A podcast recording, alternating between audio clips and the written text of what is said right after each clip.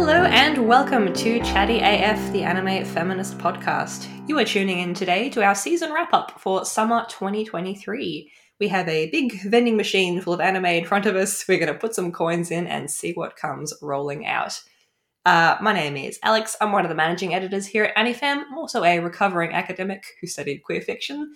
Uh, here's something new. You can find me on Bluesky at AR Henderson. I'm joined today, once again, by my valiant co hosts, Peter and Tony. Hi, I'm Tony. I'm a contributing editor at Anime Feminist, and you can find me on Twitter at Poet Pedagogue um, and on Bluesky at Poet Pedagogue, and I also help run the AniFem TikTok. And I'm Peter Fobian. I'm manager of YouTube content and strategy at Crunchyroll. I'm an editor here at Anime Feminist, and I'm Peter Fobian on Bluesky. All right, so we have a check in ahead of us. There are a few funny things this uh, season that we have. Uh, quite a few of the ones that we talked about last time are continuing onwards into a second cour.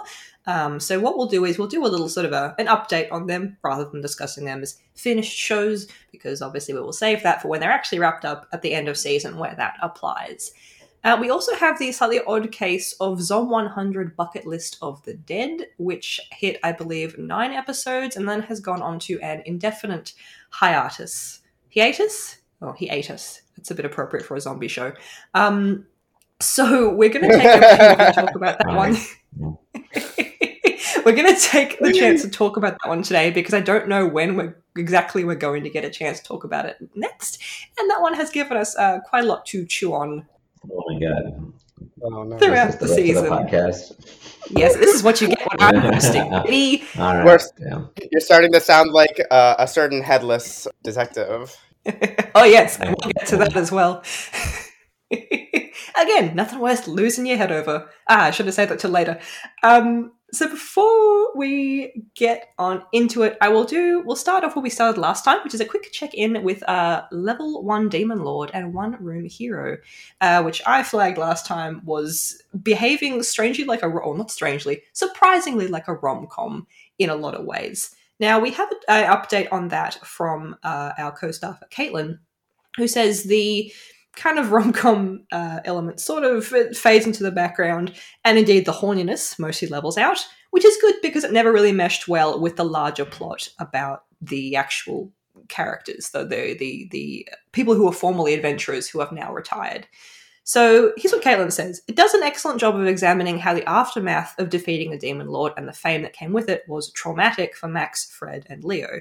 They don't give details about what exactly happened in those 10 years. Max's burnout, Fred's cynicism, and Leo's feelings of betrayal speak for themselves. The conclusion even touches on the uselessness of the cycle of violence. Uh, it's still not fantastic when it comes to its female characters. Uh, Yuria, the team's offensive mage, shows up in flashbacks, and she's awesome. Uh, she's the loner who gets drawn into the main party, which is not a role typically occupied by a female character, which is pretty neat. Also, and this is quoting verbatim from Caitlin's notes, she's ripped as fuck.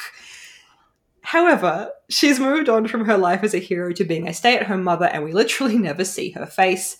The Demon Lord doesn't really accomplish anything in the end, but the Demon Lord and Max are implied to be in a relationship. So there you go. I did, in fact, pick up on the vibes. I wasn't going bananas. Overall, Caitlin says it's not really something I can recommend on a feminist or feminist friendly level, but when it's on, it's on. So there you go, good listeners. Um, that is the verdict on that one. Uh, maybe has some surprisingly uh, deep and intricate stuff to chew on in terms of its themes. However, I will say, I guess, if you are interested in the broad thematic thread of what happens after the heroes defeat the bad guy and the party disbands, we do have uh, Frieren Beyond Journey's End airing this season, which may scratch that itch without all of the uh, fan service and zany comedy. So, hey, you've got variety is a spice of life. It's good to have multiple things doing this kind of stuff around to uh, suit different tastes. Moving on from that one, though, is to the one I mentioned before that is going to give us a lot to talk about, even if it's not officially finished, and that is Zom 100. So, first of all, I just want to quickly say I hope that everyone who is working on this show is all right, because um, the kind of production delays that it has experienced, and of course the the indefinite break, they often speak to something going a bit awry at the studio uh, in terms of perhaps crunch, things going wrong, I don't know the full details, but I just want to extend a you know, I just want to make it clear we're not sitting here complaining about the story not being finished because obviously the well being of those animators and studio people comes first. So, on to the zombies though. Um, I'm going to pass the mic to Peter and Tony for this one because, as far as I know, you have both kept up with it. Um, and I have some interesting questions about what we sort of started talking about last time. We, we were projecting that these new female characters were about to be introduced, and I was I'm very curious to find out how they have uh, shaken out. So it's interesting because, like Peter, I remember when Shizuka was first introduced, you had some concerns that she would just turn into this character who was like there to have her worldview be shattered by Ichiro's kindness and love and t- totally change, and he kind of like not fixes her, but kind of fixes her. you know, uh, I'm curious. Did did that did that end up playing out kind of like the way you thought it would, or was it a little different? Um, I well, I would say in all of their interactions, it's kind of like he's the one that has the joie de vivre, and she has to like learn from him how to enjoy life rather than just kind of uh, analytically optimize her way through life. I think the the series uh, overarching narrative is kind of on his side as to what the correct way to live is, and she, the more they go on, has to. Uh, it's like taking notes from him uh, on how to kind of what's, what's the saying? Uh, enjoy the flowers or whatever. And although her intelligence obviously comes in handy a couple times, uh, like when they have to set up the zombie trap and something like that. Like obviously her intelligence is an asset. I feel like the anime thinks she is uh, incomplete in that uh, she needs him to show her how to actually uh, enjoy her existence in any way. You know what I mean? Yeah, yeah. I, I, I do have to admit, the moment when she she embodies her inner Kongming, I found very delightful. Um, yeah, that's funny because she was just kind of geeking out um, in a way that I just love to see. Like, but yeah, it is interesting because like I feel like that trope is most we usually see that with girls, right? We usually see this like manic pixie dream girls kind of thing. Only only this time he's kind of a, he's kind of the manic pixie dream boy, you know. Um, mm.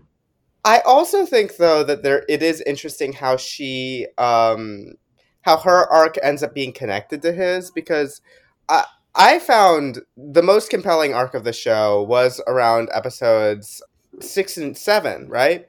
And he he like ends up in the situation where he is experiencing really severe like re-traumatization from re-encountering his former boss, falling back into old patterns of behavior and kind of falling under his boss's control. And I, I, I really appreciated how how she kind of had um, had to take on the role of pulling him out of that, right? And like, mm-hmm.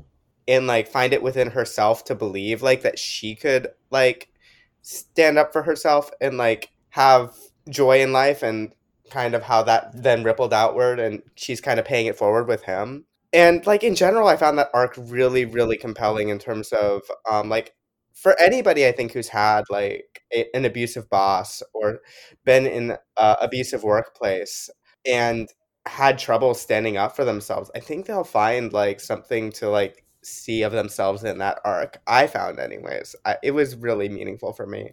Yeah, I think they, they definitely do share the in common the kind of uh, allowing their lives to be like co-opted and directed by somebody else for a benefit for that person's benefit rather than their own. Uh, in his case, his boss. In her case, her father.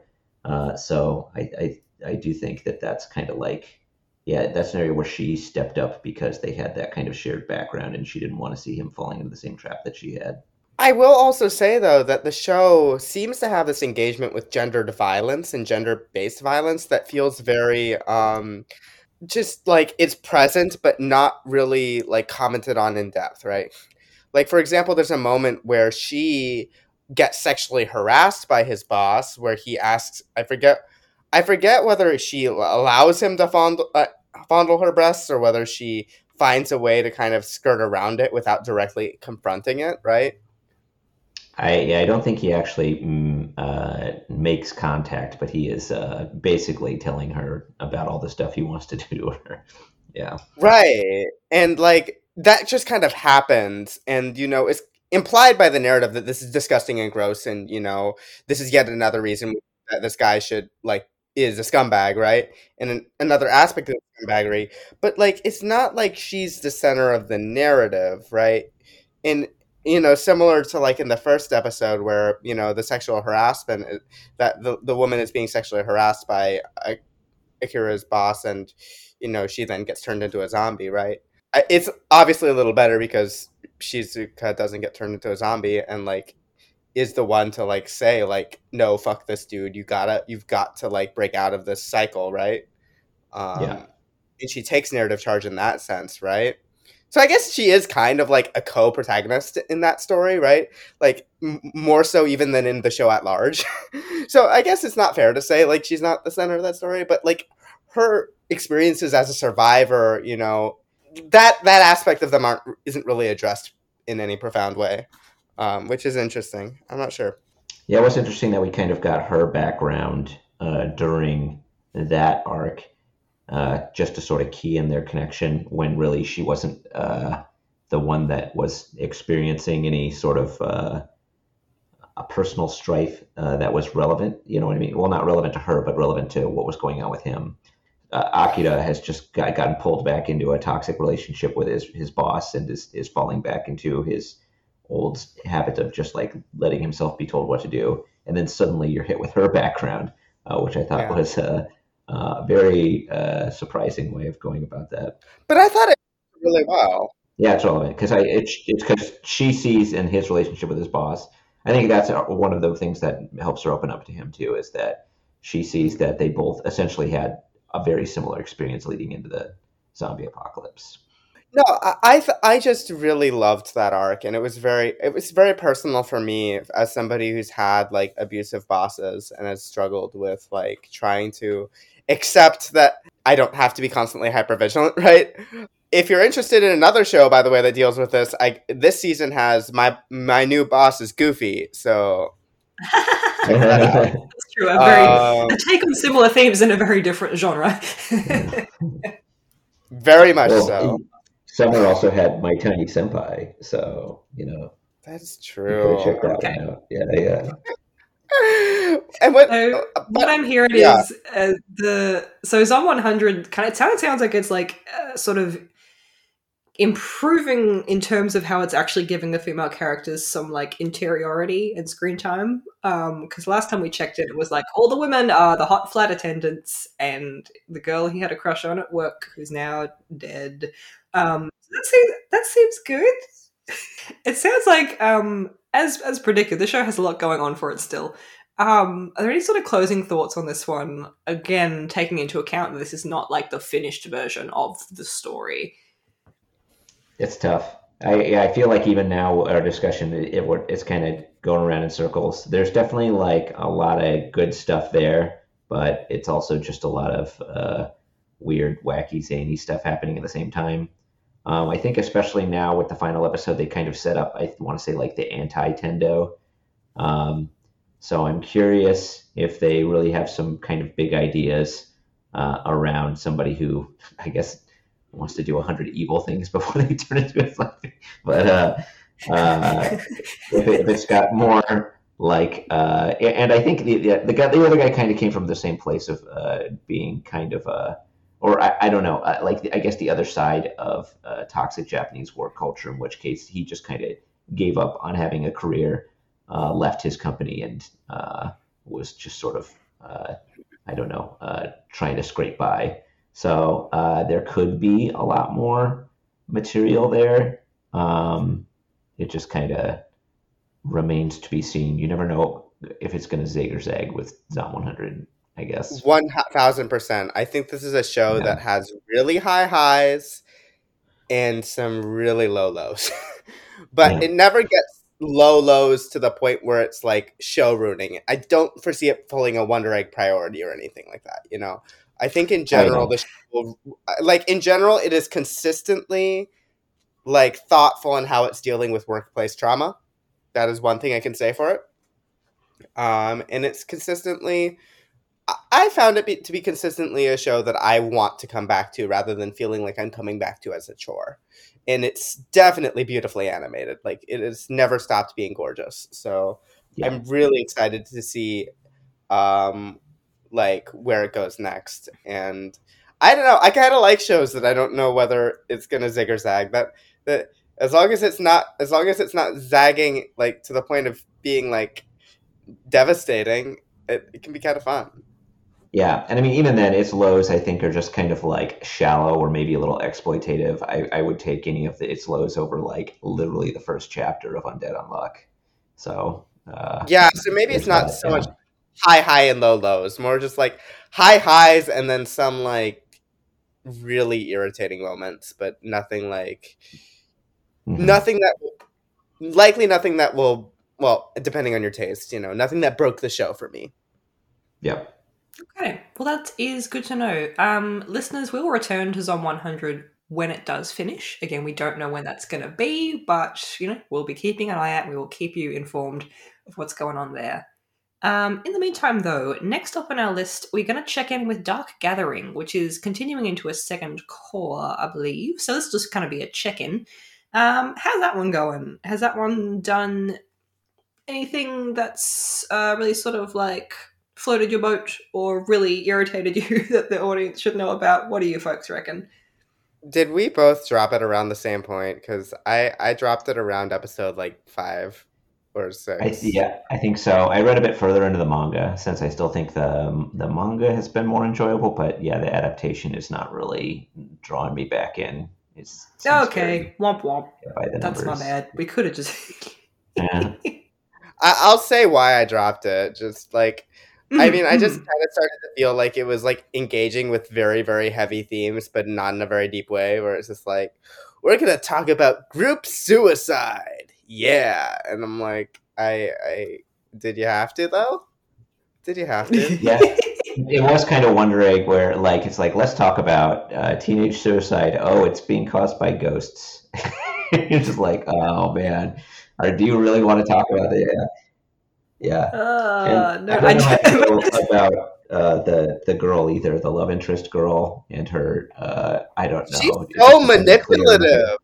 Yeah, she's just an absolute psychopath. Uh, so I, I, I don't I don't know how to feel about that at all.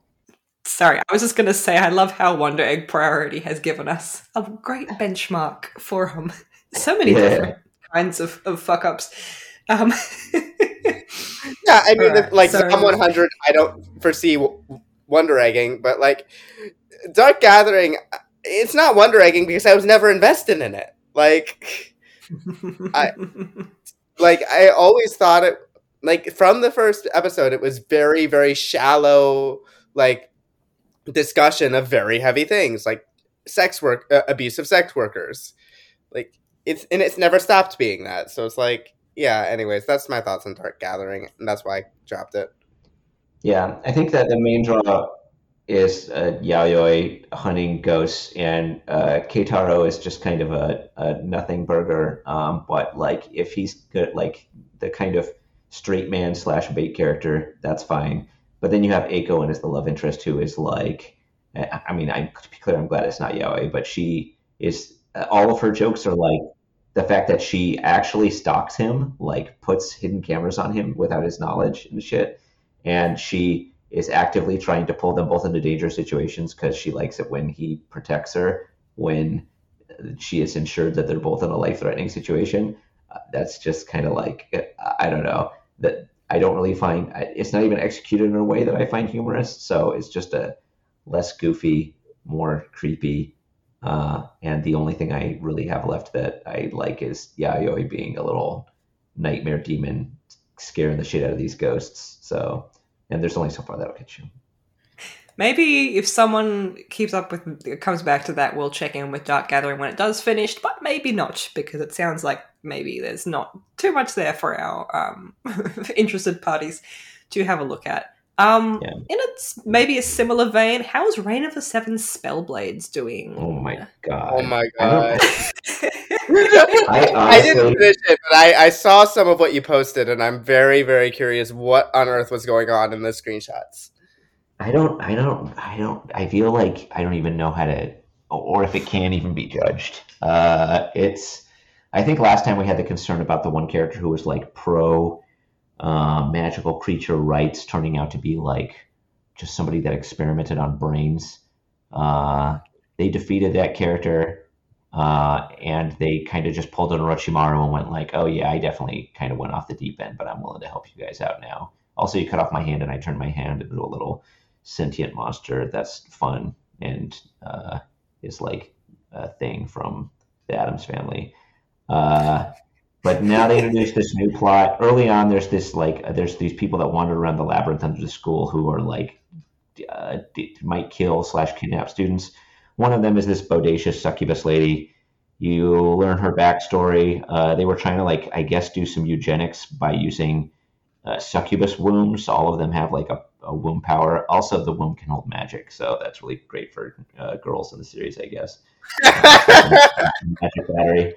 Uh, they teach Pete that when Pete, I don't know if we talked about it last time. Pete uh, is a reversi who is somebody who changes gender sometimes when they sleep.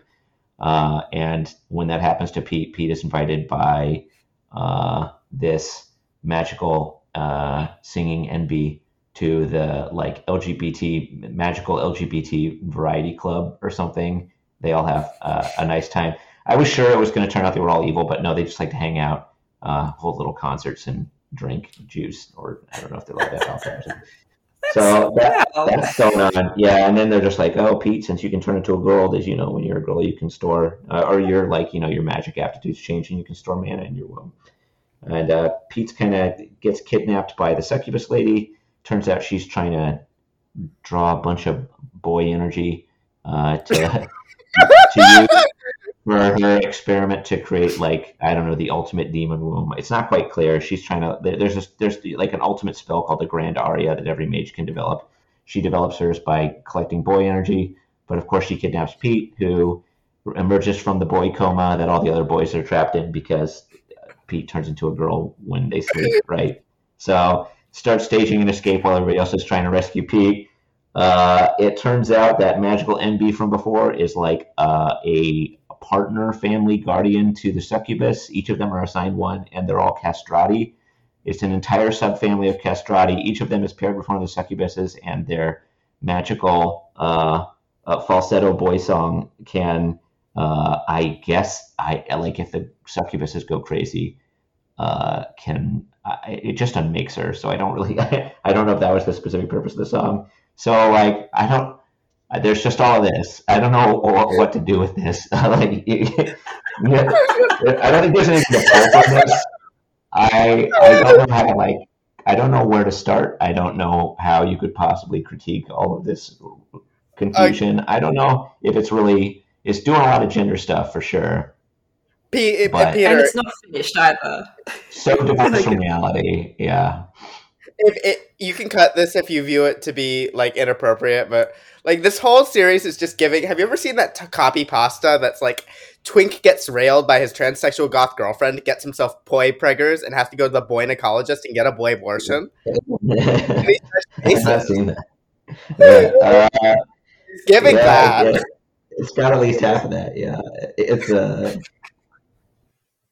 um, and this is only the halfway point, right? Like this is this is going into a second. This is going for a full twenty four or twenty six episodes. No, it was just it was a fifteen episode season instead of a twelve because okay. they they, they had to really cover this succubus woman's arc. There was a little bit interesting stuff there with like, oh god, she yeah, like you know she goes to school for the first time. They have magic pheromones that drive all drive all the boys wild. Uh, uh-huh. And uh, the, this one guy who leads like uh, the like safety commission keeps introducing himself to her and then casting a spell that essentially is just like a spell that kicks yourself in the dick.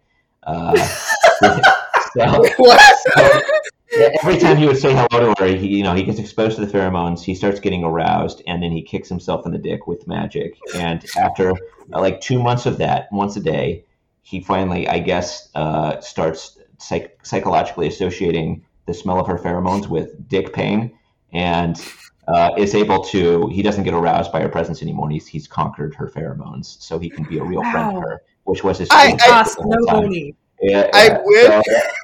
So, I just wish that there was a compilation film of this, like of all the craziest moments, so we could do like a, a drink along post mortem Yeah. for this because that seems like it could be a fun time. Mhm.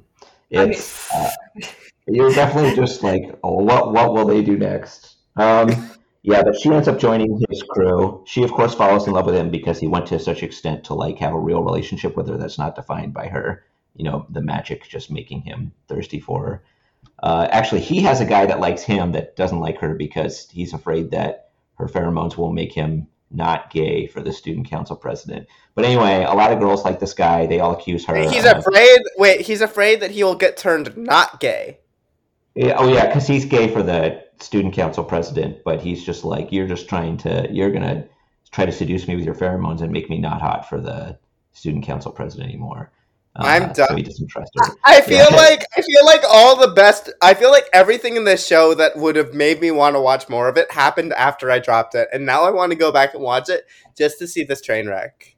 Yeah, it's uh, it's wild stuff. But uh, uh, so the the like the little bit I think that was in her arc was that after she ends up hanging out with this guy and getting a crush on him because you know he, he went out, on such a limb for her.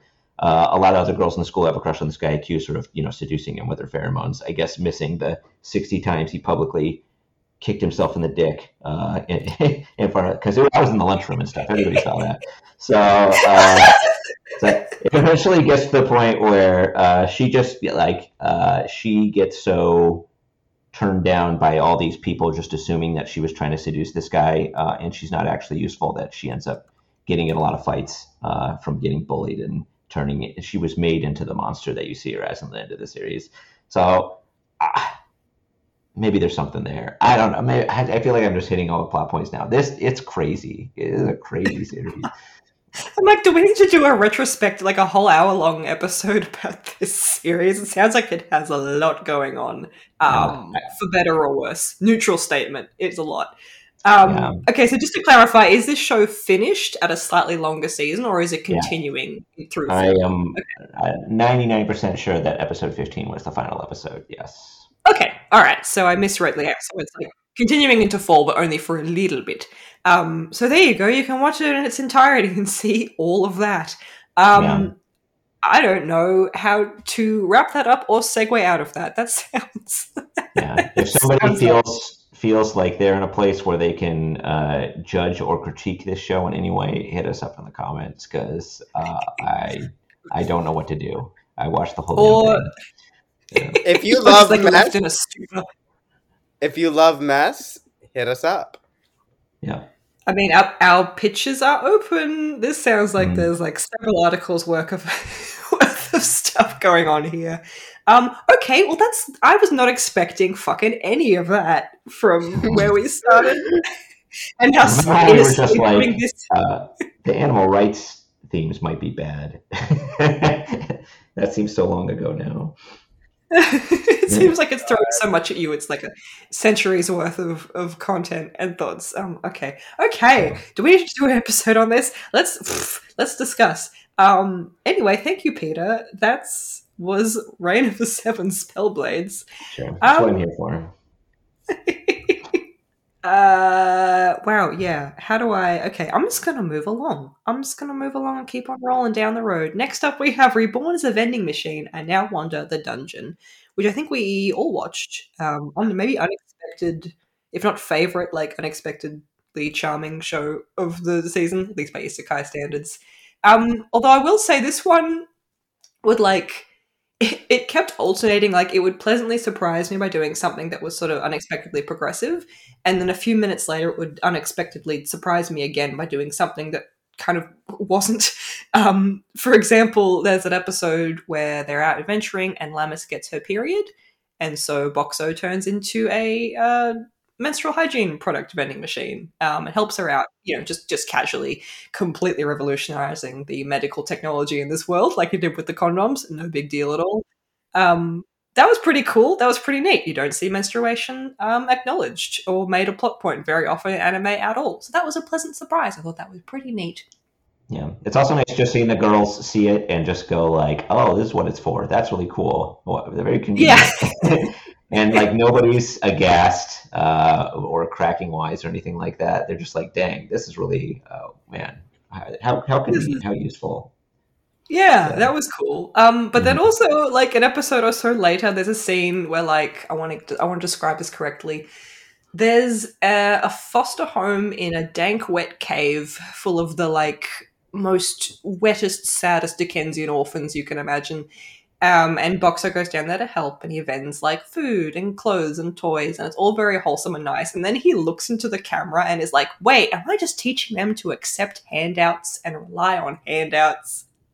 What? Oh, I must have missed that line. Damn, that's messed up, Boxxo. yeah, and it's just like, and then just like the show just moves on, and they defeat some bad guys who are trying to hurt these cave orphans. It's so like, ah. Anyway, I was like, Boxxo, More we don't, we don't know anyway. victims you could not find. Yeah. Yeah, yeah, yeah.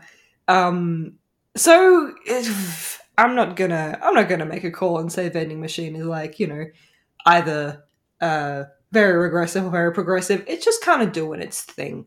Um, it's just kind of fun. It clears the low bar that Isekai have of not having a scumbag protagonist. It's got some fun characters. It's got like the same janky aesthetic sensibilities and weak ass world building um, as most things in the genre and the complaints I have about most things in the genre. So I'm not going to lob them at vending machines specifically. But you know what? It was fun. It was fun.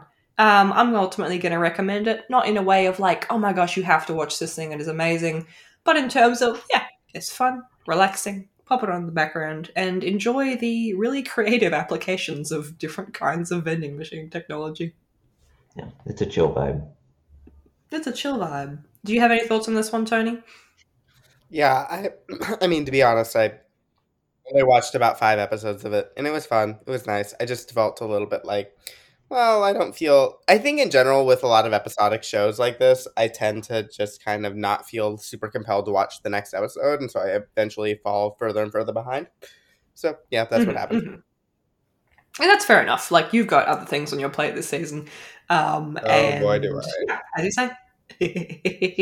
so yeah, vending machine. Not too much to say, which is fair enough. It's just out there doing what it's doing.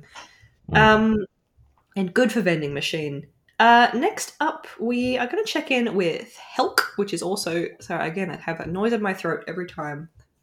Uh, Helck, we have some notes from Chiaki.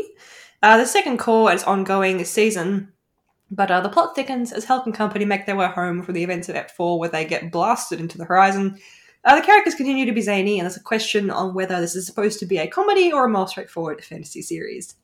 But yeah, that's Helck. Um, and there's really not too much to say about that one. And again, we'll check back in with it at the end of the season when it wraps up.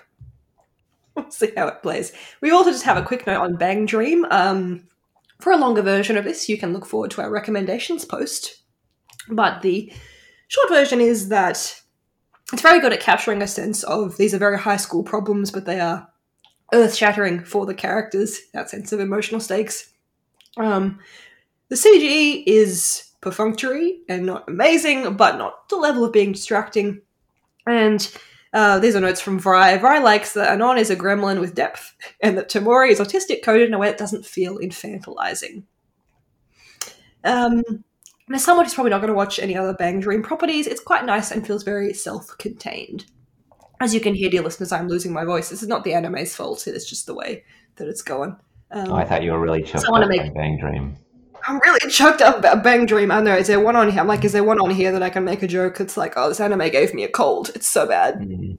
Um, Well, uh, I should also say that Bang Dream, Bang Dream is full of melodrama and mess. So I don't know, maybe uh, making you tear up a bit, remembering all those girls. Like, all those I- powerful moments. I just want them to be okay. Um, I, I, I watched. I only was able to get through one episode of this, and then I was like, I, I disagree with Vrai. I think the CG is extremely distracting, but that that that, that is my opinion. That is my honest opinion. I I will say it's interesting that it has the same series composer as Given and the and the first uh the the the the better part of Flip Flappers, aka the first like six episodes of Flip Flappers. Um, which so I think in general with the show, probably what the case is that the writing is not the problem. The writing is, from what I've heard, quite good. It's just the animation that Well, this is will and that's either the trouble make with this being a visual medium that we're talking about, of course, is that your mileage will vary on um, how much the aesthetics and the look of a show will put you off or switch you back on. Um, so next up um, is the one that I get to talk about with my creaky little voice, which is the most heretical last boss queen from villainess to savior. Now, maybe this is the one that did give me a cold because this is the one where we get to talk about our favorite thing, which is the portrayals of slavery in fantasy anime. Yay! Mhm. Great. which I will say I was not expecting, um, and I am somewhat disappointed because I was really ready to recommend this show as being like, well, it's not for me, but it could be for somebody else. It's doing interesting stuff with its female characters. Um, well, mostly just a lead, to be fair, and you know, it's playing with genre in a fun way. but then it did a bunch of things that I. I'm just going to tell you what happens. I'm just going to tell you what goes on. So, to be fair, the story generally does come to the conclusion that slavery is bad. A low bar, but it's there. Human trafficking is bad. Kidnapping children to sell them, um, talking about human beings as merchandise, is a bad thing that villains do. Um, and we do have a whole plot line where the good guys break into a trafficking ring, free all the captured people, and beat up the bad guys running the place. There's even some very uh, dramatic imagery of Princess Pride as a breaker of chains. It's, you know, generally the narrative takes a stance. Slavery is not so good and not a fan. However, also, I need to talk about a character named Val. Um, Val is one of the only darker skinned characters in the cast. Unfortunately, you can possibly tell where this is going. Um, he's originally introduced as an antagonist early on in the show. Uh, he's from a foreign kingdom. He's attacking people and doing bad stuff. And it is a plot point that Pride has to save someone from him to change the plot of the Otome game that she has been zapped into. Um, so Val is captured and imprisoned after this battle, and Pride gets to decide how to punish him for his crimes. And so, because Pride is trying to be good and trying to be diplomatic and trying not to be the tyrant that her character is in the original run of the game, she opts not to execute him, but instead to bind him with something that they call a fealty contract, which is a magical agreement that places certain supernatural limitations on him. So, like, even if he tries, he physically can't hurt um, members of the royal family or citizens of this kingdom, for example. And, you know, he, he can't do more crime. Uh, things like that. So uh, I was talking to a friend about this, and he said, "Wow, that's a really interesting magical allegory for the way that uh, incarcerated people have their agency removed by the state." And I said, first of all, there's a podcast episode about um, abolitionist theory and anime that you might want to listen to." Um, uh, but unfortunately, I don't Yes. know if it. but unfortunately, I don't know if it is trying to be an interesting allegory or any kind of comment on that because it's played so straight and is presented as very much as Pride doing something good. Because again, she's trying to be nice, she's trying to be good. And so what she does, she basically engineers a technicality that means he gets to go live his life. Um, you know, don't get it twisted. He's still absolutely under her magical control and is physically compelled to do what she tells him to, but he can also just go and be a guy. Uh, and I thought that's uncomfortable and played into a couple of, you know, racial stereotypes and tropes, whether the author meant to or not. Um, because Mm. again, enhanced by the fact that Val is basically the only character with a, a character design with a darker skin tone. Um, Also and great. well, yep, you know, just great. Um, I was ready to just like let that go, and then Val comes back, um, and becomes very plot relevant. Um, and we get this ah, excruciating sequence where he's basically being kind of twisted out of shape and is in horrible pain because he is physically compelled to do whatever Pride says, and this compulsion has also led him back to her to ask for her help, whether he wants to or not. Um, ah, and it's just like he spends a whole episode either being bossed around by people, physically messed up by this magic spell, or like punching walls and stuff because it is the only way that he can reclaim some autonomy over his body and express some anger, basically. Um, he's he's just he's a bit unhinged this episode, which on the one hand I can understand being in that emotional state, but you know, looking at him as like, oh, this is the decision they have made to characterize this character it's you know it's very animalistic it's very uh. Um, and the crux of all this, of course, is that he's actually just very sad because some kids he's friends with got kidnapped by human traffickers, and he really just needs to calm down and give in and ask Pride for help. And because Pride is nice, because Pride is being nice, this whole overlong sequence ends with him sobbing in her your very benevolent, noble arms. And it's uncomfortable. Um, and it goes on way too long because the pacing in the show is not amazing to begin with. Um, and it's just like it's it's it's all capped off by the fact that like yes they go off and you know defeat this human trafficking ring. It's selling magical kids. It's all very heroic and very nice. But it's still like hey uh pride you basically own this guy. And in fact her being like i order you to xyz is part of the thing that saves the day in the end. So the fact that she has this physical compulsion over him is narratively positioned as a good thing um, and then there's all that I'm not even, you know, no, not not going too deep into spoiler territory, but get to the final episode and it's kind of just like, ah, they're all friends now. Don't worry about it. He's even calling her master in kind of a jokey, flirty way, and I'm not uh... one to comment on whether that's, you know, unilaterally good representation, bad representation, complicated. Well, I'm just going to tell you that it made me uncomfortable, and I imagine it will make a lot of other people uncomfortable as well. And uh, so yes, that unfortunately is where we is where it leaves off with um, Last Boss Queen. And not great. Seems like it. Uh, that really comes from the kind of position where you think laws and justice are the same thing, and mm. uh, yeah, at the end, uh, that stuff at the end sounds like it's getting a little too freaky. yeah. Like it's as I say, it's it's mostly it mostly blindsided me because again, it, you have these two versions of you know effectively slavery. Like, why is having power and control over a living being cool and even kind of chivalrous when Pride does it, but it's evil and nasty when these other guys do it? You know, like maybe they're not exactly the same and maybe as far as the show is concerned, that's like comparing apples to origins, you know, but it really stood out and it was just this bizarre dissonance to me that really just you know soured any goodwill I had left for the show, which is unfortunate because you know we want to give these uh, female-led you know villainous uh, villainess rather shows want to give them a shot, but this one just just did went into that. So uh, that unfortunately is my report the most heretical last boss queen. Ah, next up though, we have the gene of AI. Peter, are you still keeping up with this one? We have some notes from Chiaki, but we'll hear from you first. Uh, no, I don't have anything, so I'm curious Not what Chiaki thinks. Yeah. Uh, Chiaki thinks, and I will read from Chiaki's notes. Uh, Gene of AI really wants you to think about robots and humanity, but I think so much of it gets boring when half the episodes fail to contribute to an overarching story. The series starts out teasing the viewer with crime thriller potential, but instead you spend several episodes asking again and again what makes a man a man.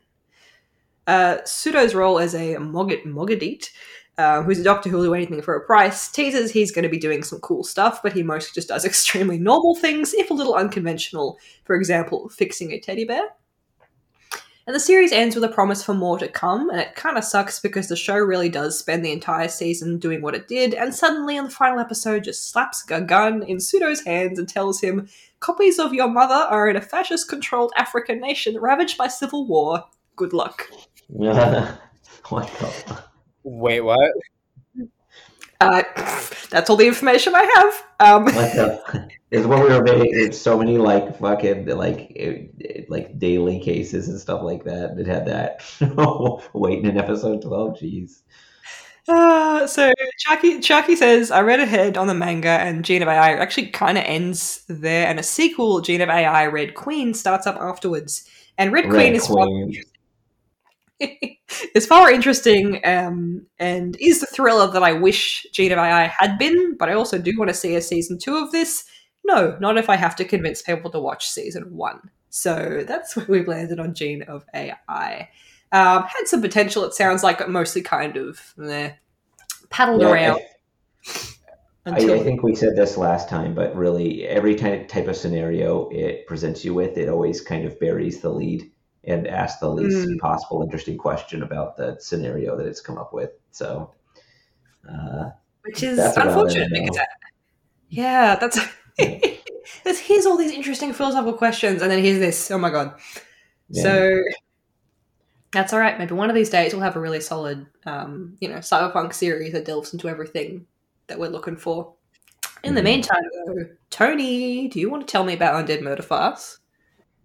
Uh, you, yeah. So Undead Murder Farce is fantastic. Um, just show of the season, maybe show of the year, depending on like what else pops up.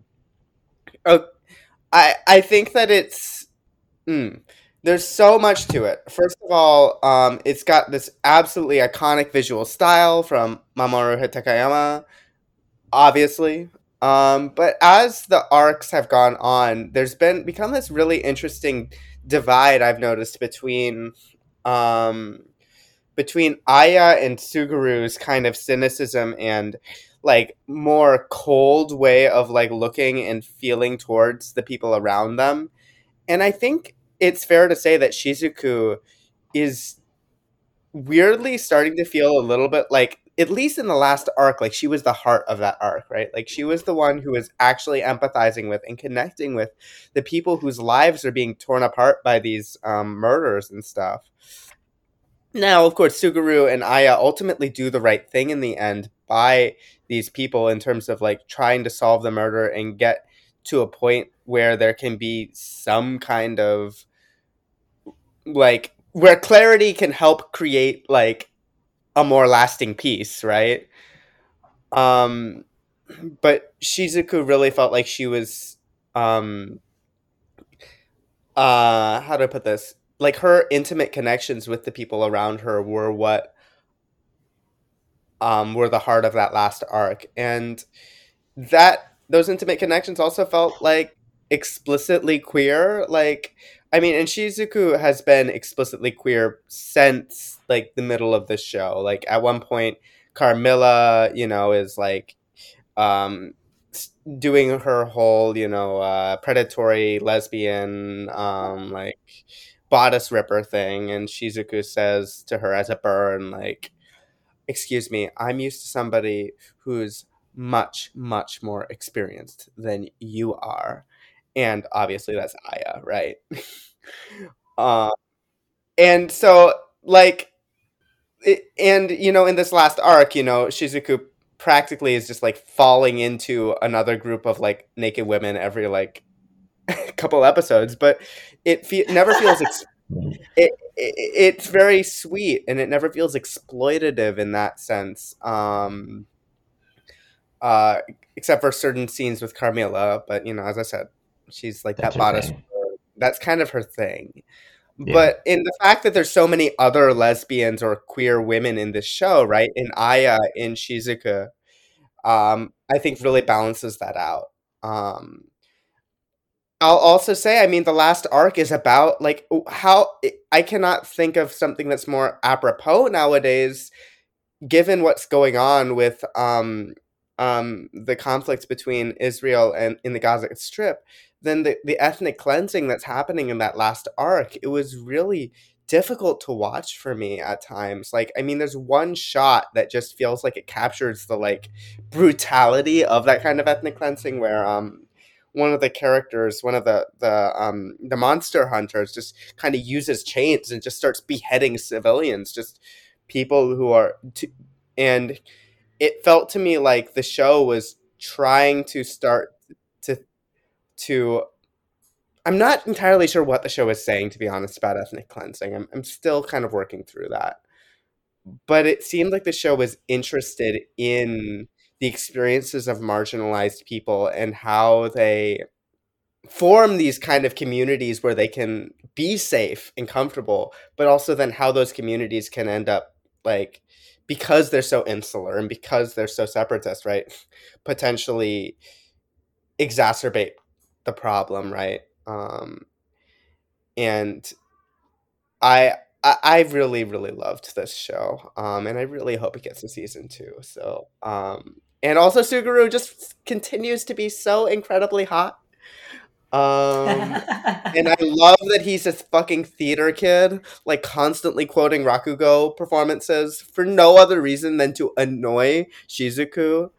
Um, uh, and it brings me so much joy every time Aya tells Shizuku to smack him because it just feels a little bit like it's just got this very like bratty sub dom um like thruple dynamic that I just find so fun and queer. It's just such a queer show and I love that about it and it's so um in the OP I know this isn't really a popular opinion but I love the OP and the OP slaps. it That's is- unpopular. Yeah, I I could I- I'm going to be writing the AniFem recommendation for it, but you know, I I am a huge Undead Murder Farce fan. I Mm. Definitely. Yeah, I definitely had mixed feelings about the final arc. I think it, it really got gratuitous with the death and stuff, uh, which, as you say, can be useful if it's trying to, you know, um, uh, say something. Um, however, I, I don't know. I, I I'm wondering whether, uh, based on what you're saying, I was maybe looking at it in the wrong perspective, since I think the series was largely very pretty bloodless leading into this final arc. Like during the whole caper with Sherlock Holmes, I don't think anybody died at all, um, and uh, that there's only the like the vampire locked room murder mystery arc where somebody was uh, killed, and then you just enter this arc where people are dying left and right, and I it, like in regards to like the, you know the insular communities, uh, I I feel like there there could have been something at work there. However, like the way that it played out was kind of confusing to me because uh, the the victims were largely just I think mostly children, young girls uh, Mm. of this this murderer who was supposedly taking revenge against both villages. I guess trying to harm each of them as much as possible by killing their children, which that doesn't seem like uh, a great way to go about it. Maybe you know punish the people who are doing evil things rather than uh, basically innocent kids. Um, and uh, ultimately, they let her go because they feel that she was, I guess, morally in the right for doing what she did because that uh, both villages were largely guilty of you know something. Um, but yeah, just basically just killing a lot of girls, tricking them all into starting to hurt each other, and then fucking off. Uh, didn't seem like a, a just way to go about that, but then it was kind of framed that way in retrospect. Um, and also, yeah, the the way the they kind of went about the mystery, like where, uh, oh my god, what's the guy's name? Uh? Yeah, he like uh, he was supposed to create a distraction, and he just murders three guys. Uh, Like he could have just knocked him out, but he seemed Yeah. to uh, very uh, t- take a lot of enjoyment out of like basically mutilating them to death. Uh, uh, and there was just like a lot of collateral damage that seemed unnecessary. Uh, Yeah. And I don't know whether that was supposed to tell me that he and Aya are just not good people after all, uh, while Shizuku is the good one since she was actually empathizing with them, um, or whether just the series was using just decided that it would be good to start using a bunch of uh, you know uh, extraneous death as kind of like uh, just to set stages for the drama in the final scene. You know, Yeah, and I think to me, like I, I really agree with a lot of the critiques you're making, especially what you said about like um the what you just said about Tsugaru not just becoming complicit, but an active participant, right, in in in the bloodbath happening in the um in the werewolf village. That was really difficult for me to sit through. I and it's like it, it kind of is like a little bit of that problem with anime where it's like okay it's allegedly against violence but it's like oh look ooh cool violence right you know uh, and so so yeah I, I i definitely understand where you're coming from with that critique um um yeah and also the one who was not killed in the village, uh, probably the one most deserving of some sort of revenge, was the old crone in the werewolf village who was actively practicing eugenics. like Mm, I was like, so your revenge involves not killing the, the one most at fault. Uh, So that obviously she's just going to start doing what she was doing again. I so I don't really know how any of this. uh, How did any of this create a better world or actually enact some sort of vengeance against the people who are most deserving of it? Yeah, I'll be honest. Like your critiques are like I. Your critiques are, are, are really swaying my opinion. I know I, I I know I came out really strong pro this show, and now I'm like, oh gosh, you're right. Oof, ouch. yeah. Um, I, I I, will also- I definitely think I, I almost felt like I was missing something at certain points because that arc was moving so fast and so much was happening. Mm. Um, but yeah, that that like so, just the death kind of left a bad taste in my mouth. And the thing that you said about Shizuku, kind of like her being the key to unsolving solving the mystery by empathizing with them, kind of like it clicked in my head how it, yeah the other two just had zero empathy. Meanwhile, Mm, uh, yeah. and seemed to actually yeah be active participants in uh, this bloodbath. And in retrospect, like when they had the choice to, to uh, like judge the person who was responsible for murdering all these young girls, just decided that she was without blame and free to go. And yeah, Yeah. It, with all that together, it's I'm just like, what, what, what the heck? Yeah. no, that's a really apt critique of this of this arc. I think honestly. Mhm. Yeah, very strange. I don't know what to No. say. Uh, like, yeah, it. Uh, I feel like it ended in a really odd place because it's obvious they're gonna like go to London and look for her body now. Um, so I don't know if we have a season two incoming or something, but it definitely kind of really puts a different spin on the kind of fun-loving two. Well, Shizuku's kind of the stick in the mud one, right? But the other two are the jokesters, but they, they seem a lot more menacing now, and and then just it suddenly ends. Hmm. Yeah, so no, maybe, that's yeah. Were you're also watching this, Alex? I was I so funnily enough, this one kind of I was interested in it, and then it transpired that it was not all going to be like the first episode, and was mostly going to be them kicking around in Europe with Sherlock Holmes and other, um, you know, uh, public domain characters, and I was less interested Okay. in that, so I dropped it quite early. But that is very interesting. It sounds like yeah, it's maybe it's got a lot going on. That is maybe a little bit complicated, but hey. That's all right. That's good to discuss. Uh, good to Mm. have the good to have complicated ones to sink our teeth into. So we can still look forward to your recommendation, the write up of that one, Tony. Um, for now, though, let's wrap up, uh, at least for the moment, before we get into sequels. Uh, just a couple of them. Where I will talk about My Happy Marriage, which is the top of our list here. Did you watch any more of this one, Tony? I unfortunately lost access to Netflix like around episode Ah, four, yes. and I can't. I, I just didn't want to afford. Um, I, I didn't want to pay for Netflix anymore. That is all right. Well, I will give my two cents on this one, but obviously, again, saving space for the recommendation that is forthcoming, because I ended up really liking this one. I still have a couple of gripes with it, mostly just small frustrations about kind of the same things we talked about last time in terms of the construction of the main character's agency of the plot.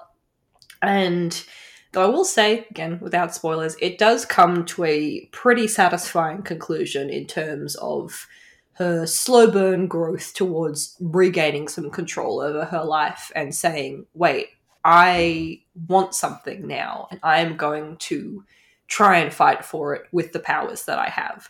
Um, and I think, you know, last time we talked about this very complicated sort of dynamic between the fantasy of an abused person being rescued and being protected and, you know, being taken care of in that way and the kind of narrative need for your female protagonist to be doing stuff, to be impacting the narrative in a way that is satisfying. And that's going to be different for each person.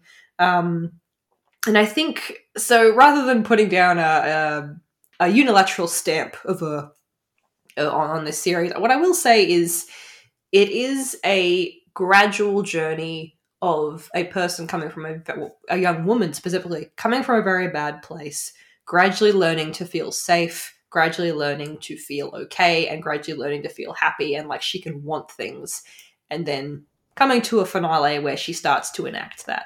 Now, whether that gradual pace is uh, satisfying or frustrating to you may depend on how you feel about this one in the end. Um, although, of course, this is getting a second season, which is pretty exciting, um, if only for just, oh my god, this Shoujo Josei series is getting uh, high production values and a continuation. That's so exciting. It never happens. Um, you know, you got to take any win like that where you can. But also, it is extra satisfying to me because I see, okay, well, in the, in the TV version of the story, we are going to see her continue to grow from this point. And even if it is slow and steady, it's going to keep going uphill. I hope, at least. Based on the trajectory of the this first season, I have high hopes this is going to continue in that direction. So I think this one may be divisive for people. Some people may find it um, boring and unsatisfying. Some people may really resonate with it. I think this is one, you know, see what it's putting down and see if you're picking it up, is where I land on this one. As I said, I really enjoyed it. Um, I really enjoy also how it gets sort of into the bigger world and deeper political machinations in the second half. Um, again, still a little frustrating that it's kind of like Miyo is at home learning to love herself and learning to enjoy how she looks and learning to be, you know, have have friends and things, and her husband is out doing like the actual political plot. Um, that's a bit meh, but there's also a cool like magic sword and gunfight, and I can never argue with that. Um, so, as I said, I think people may have complicated feelings on this one, uh, depending on your tastes, depending on your experiences, maybe. But I really liked it, and I'm excited to see more of it. And that is my happy marriage, and that is uh, the end of our initial list. So let's go and do a couple sequels before the clock runs out for us. I'll also take this chance to give a quick shout out to our uh, Netflix jail series of the season, which is Ōoku the Inner Chambers, um, which kind of dropped in between summer and fall in a weird sort of place. So we're bundling it into summer. Um, this one, there's been yeah a, little divisive on the team, but uh, again on that question of aesthetics, as we talked about before, um, some folks reckon that the kind of visuals really detract from the uh, deep character plot line that's going on and uh, detract from the drama of it all. Um, whereas others think that it's not that big a deal. So you know, see what your eyeballs, uh, see how your eyeballs react to the series. But general consensus is that this is a really interesting, uh, fantastic alternate historical drama that gets into a lot of really interesting intricacies in terms of gender um, and power and autonomy, all sorts of juicy stuff. Um, what I will say for now is look forward to our recommendation write up, um, if that's not out already by the time this goes live. Um, so that is Ōoku the Inner Chambers. We also have a quick note on the where have you gone? The Duke of Death and His Maid, season two, which Chiaki says basically, if you watch the first season and you liked it, you will want to watch the second season. It expands well from the first cour to encompass a larger entourage of characters. That's a lot of fun to be with. Also, there's a musical number once in a while, and that's cute. Uh, keep in mind the show is still pretty horny, and uh, Zane, one of the few male characters, is a lech, but besides that, Duke and Alice are a sweet couple. And speaking of um, aesthetics and visuals, the 3D computer animation also feels much more fluid and refined than in the first season. So uh, the show is what I wish RWBY was, uh, says Chiaki. And it once again ends with a cliffhanger, begging for a season three, and honestly, I'm here for it. Uh, also from Chiaki, we have a recommendation of Sacrificial Princess and the Kingdom of Beasts, uh, which the short version is again, I will direct you towards our recommendations that are coming soon. The short version is this sort of gets past its uh, initial kind of Beauty and the Beast theme and is genuinely a treat once you get past the kind of scandalous element of the premise. And um, it does do some interesting stuff with its sort of themes of um, fictionalized racism and class and things like that. But again, I will leave Chiaki to speak for Chiaki and for this show when the recommendation comes out. To wrap us up for this month, season, whatever we're in, I once again pass the mic to you, Tony. Can you tell us a little bit about NieR Automata? Yes, NieR Automata. Okay, so I I'll be honest, I found the game frustrating. I was not a huge fan of the game. It was funny because all my friends were telling me it's the greatest game ever played, and I was like, "Is it really though?" like it just feels, feels like bargain bin Bayonetta. But um, anyways, um, in terms of the the actual like action, um, I didn't really enjoy the like battle mechanics. Um, but I found the story interesting in the game. Um, but I found myself struggling with uh like how the relative like convoluted nature of the plot um the kind of gestures at existential philosophy without really like digging deep into it or like having meaningful engagement with what it means to create a life. Like existential philosophy is often about. Um and then so the anime I approached the anime kind of with this a little bit of like okay eh, animes based on games are usually not very good. Um, and I will say, like overall, I'm pleasantly surprised. Um, I it's it's been a show that um is inconsistent. Like the first episode is a horrible introduction to the show because it's just basically a shot for shot remake of the first, you know, the prologue for NieR Automata and is like offers nothing. It's giving us nothing for the people who've played the game. Um, but there's what I've really found enjoyable is when the show completely diverges from what the game is doing. Like when the when the show is just doing its own thing, it's, it's been by far at its best. Like I think one of the episodes James mentioned in his review for ANN that I believe it was episode maybe uh, I don't remember which episode, but one of the episodes that's Lily's flashback is based upon a, a play that was put on um, in the NieR Automata universe um, or not in the universe, but like set in the NieR Automata universe. And that episode was really powerful. It actually made me cry. It was just so thoughtful around the contrast between how people, even within horribly oppressive and dehumanizing systems, can find ways to value each other and care for one another, but how that care for one another can end up getting be, be weaponized by the system to reinforce its own, you know, what it's doing. I thought that was really powerful. Um, I thought I think that the yeah, just in general, when it's doing its own thing, it's really enjoyable. And then there's another scene where like 9S and 2B are just kind of waiting around the water and having a good time. Completely anime original. Love that scene.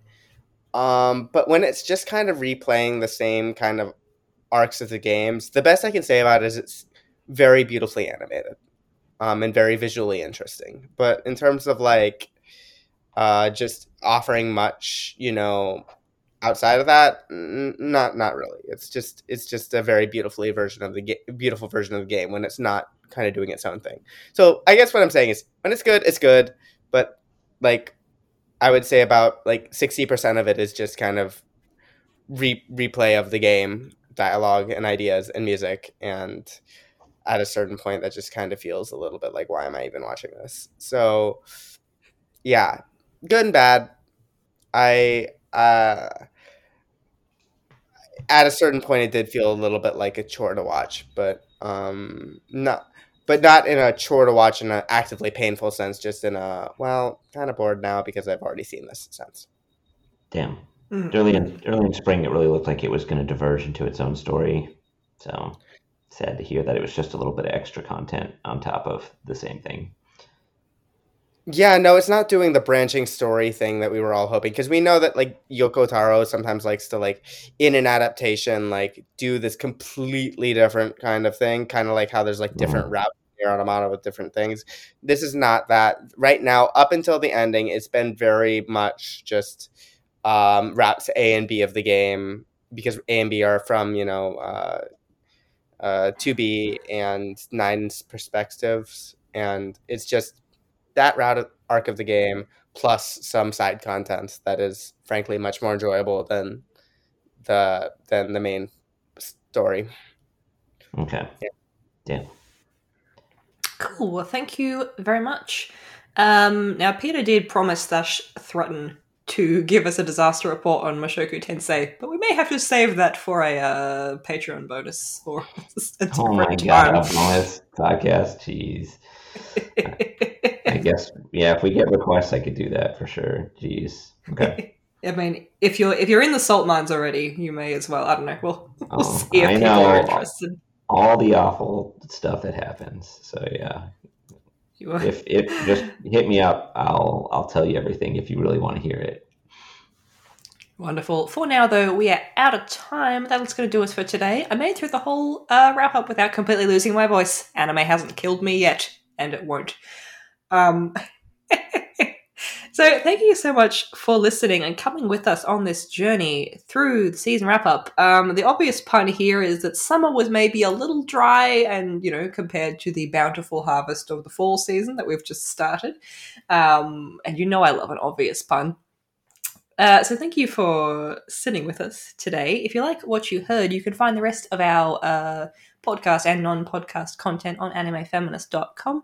We are also on all the socials, uh, Twitter slash X while it still lives. We're on Bluesky. We are on Instagram and TikTok, of course, which Tony valiantly helps manage. Uh, we are on Tumblr. We are around the place. We have merch, which you can find on our site. And we have a Patreon, most importantly of all, where if you want, uh, if you really like what you heard, you can come along and help us keep the lights on and fairly pay our contributors and our editors for their hard work. And that is gonna do us for today. Again, thank you for listening along, and thank you to my valiant co-hosts once again.